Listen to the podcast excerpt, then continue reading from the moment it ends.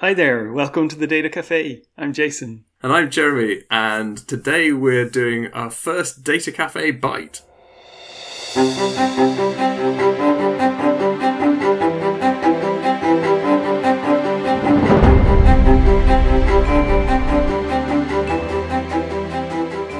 I thought we weren't doing this episode for another two weeks, though, Jason.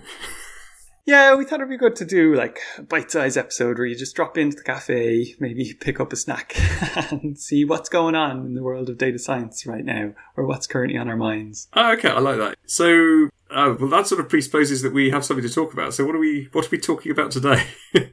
Funnily enough, I thought we'd talk about how to hire a data scientist, get a data scientist into your team, whoever that team might be, and go through some of our experiences with that. Oh, plenty of experiences. No, absolutely. So I think that leads very nicely onto what makes a great data scientist in the first place. Because if you're going to hire a good data scientist, then you have to know slightly what you're looking for, which I think is a whole set of questions right there. Yeah, and what are we looking for? We need somebody who has. If I look at the word data scientist, I split that up straight away and say somebody who has abilities on the data side, so tech stack, coding, technical abilities, and somebody who has some sort of scientist training um, can formulate experiments, run hypothesis tests.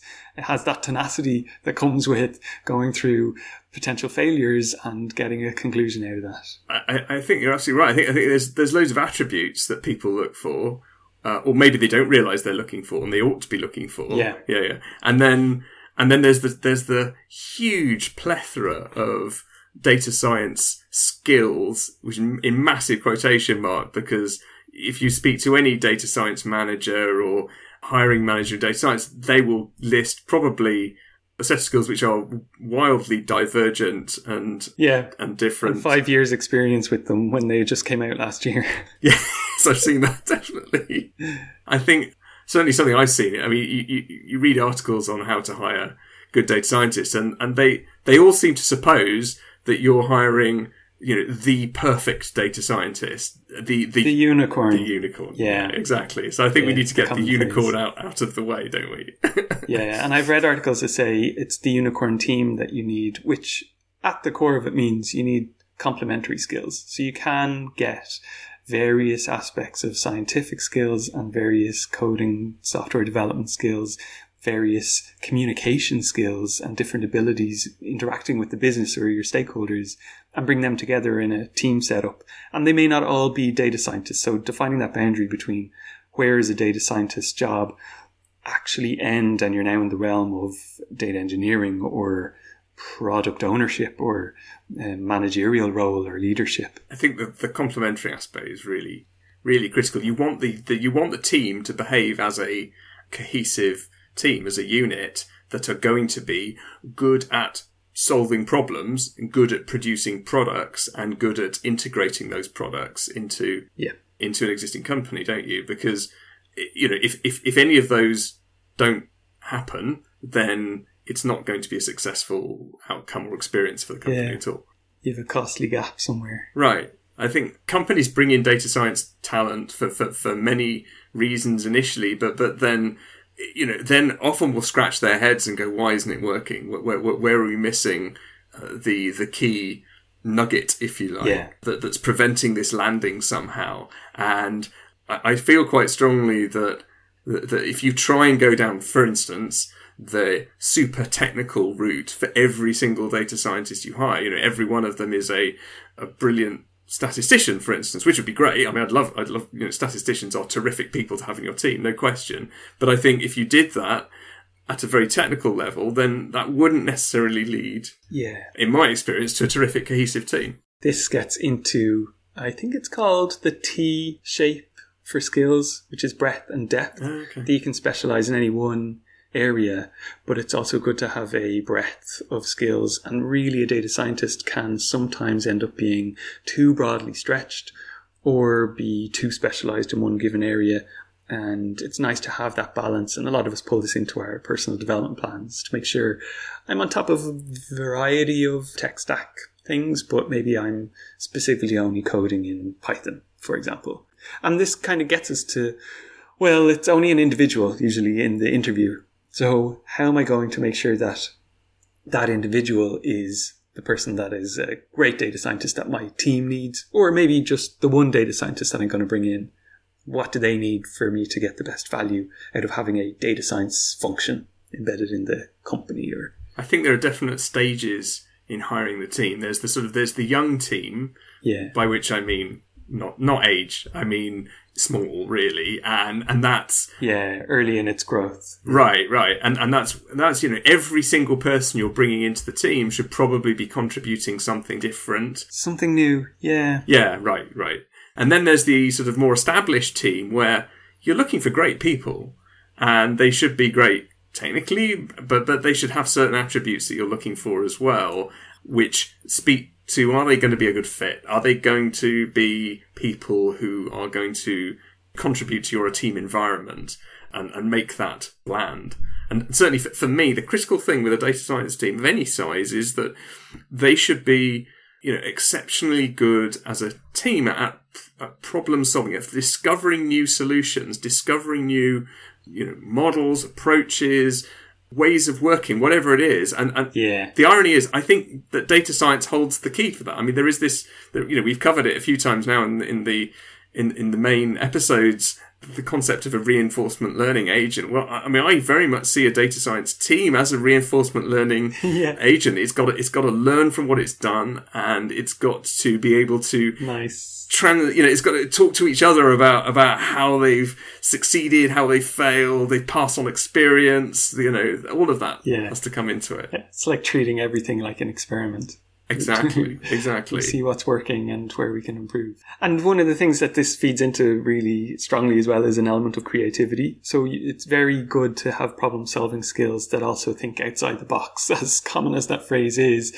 you want somebody who can add a new dimension of thinking to a team in ways that may give a new insight to a problem that simply wouldn't have been thought of before because if we were all physicists, I'm a physicist. If I'm working with five physicists, we have a similar background. Uh, I couldn't agree more. And this is, I mean, this comes straight to the heart of, you know, d- diversity hiring, or indeed, you know, the Yeah. anti-diversity hiring, lack of lack of diversity, and, and, and, and how that can be so harmful in a data science team and a di- data science hiring process. I've seen so many teams where they've gone, you know, not not just after the same the same gender, the same ethnicity, maybe, but also the same college, the same university, the same school, and the same degree program. Yeah, it's easy to relate to. Yeah, you've got some understanding of the qualification or the background somehow because of your experience with that.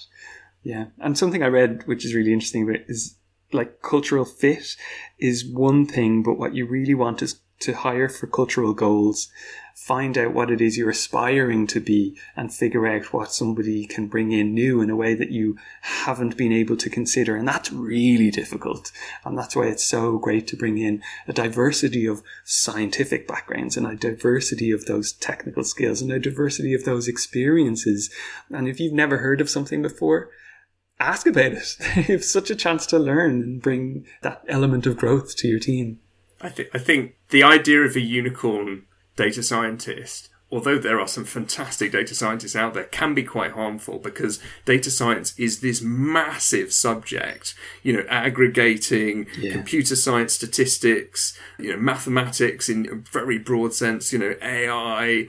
All of this comes together, and you can't be a phenomenal technical master of all of those disciplines. You just can't. Yeah. You can Yeah. be very good at some of them, and you can have a passing to good knowledge of, of lots of others, but but I, I don't Yeah. think it's possible really. You can't be a unicorn. It's a myth. It's a mythical It's a creature. mythical creature. Like that. yeah, for sure. So I think I, I think that you know the, the team needs to support each other, and the best teams I've seen have had indiv- you know individually excellent performers in certain areas of the data science stack, if you like, but together they present this amazing and really quite diverse sort of problem solving machine to the company and to the, the, the data driven challenges that they're presented with. Okay, so what are your key takeaways, Jeremy? So I sort of take it back to uh, a podcast that I listened to a while ago, which I really still enjoy and I go back to now, which is a, a podcast produced by the Y Combinator Yeah. incubator company. And, and they view hiring people when you're a startup as this critical phase. And I think for data science teams, it, it is a critical hire and it's a critical process hiring new new team members. So for me, the the things I look for are very very similar to the the sort of features that that, that they mentioned in their podcast uh, when they're looking for new team members, founders even of of new companies. So f- for me, I look for great communicators, people who can present their ideas. I look for you know people who will support naturally, instinctively support each other in a team environment. So who will lean over and go, do you need a hand? Yeah. Or I've actually done that and I'm very happy to help. Absolutely. The camaraderie, yeah. Absolutely. If it's it's such an efficient way of progressing a problem. And then team members who are going to memoize what they've done so that other people can learn from it. Uh, so documentation, funnily enough, is so critical. So Yeah. If you're working, if you're working as a solo data scientist, you know you can keep it in your head if you've got a big head. But if if you're if you're working in a team, you've got to be able to write it down. Yeah. And then just just the ethos of do you seek to improve what you've done? Are you trying to iterate your ways of working and your technical ideas and approaches? And if you bring all of those four things together, you know, it doesn't matter actually what the area you're really good at. You know, I'm assuming there's also, you know, fantastic technical degree under there or some really great diverse thinking that's going on from whatever background that they've got.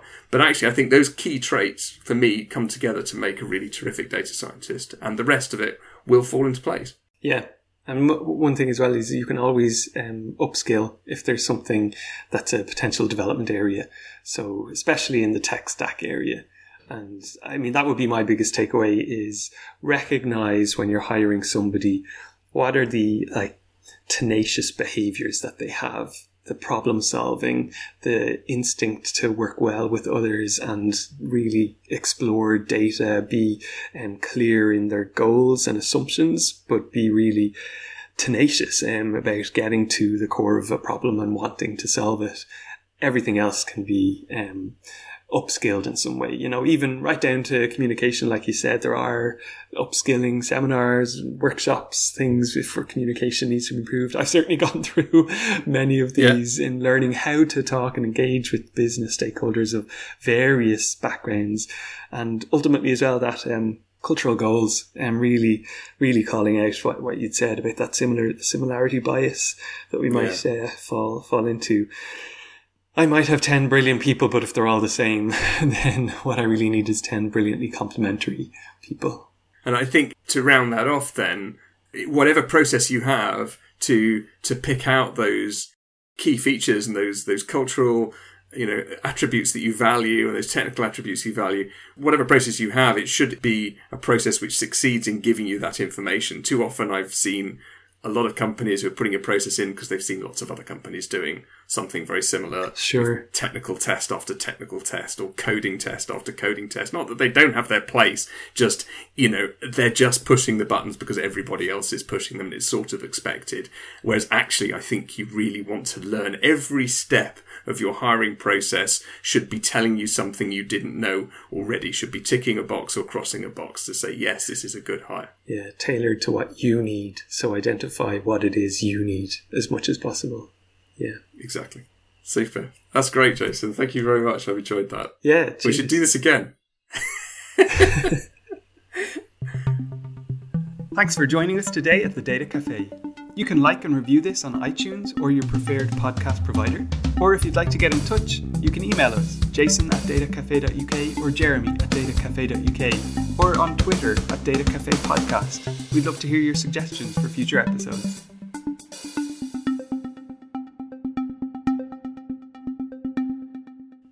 Stop by for another bite.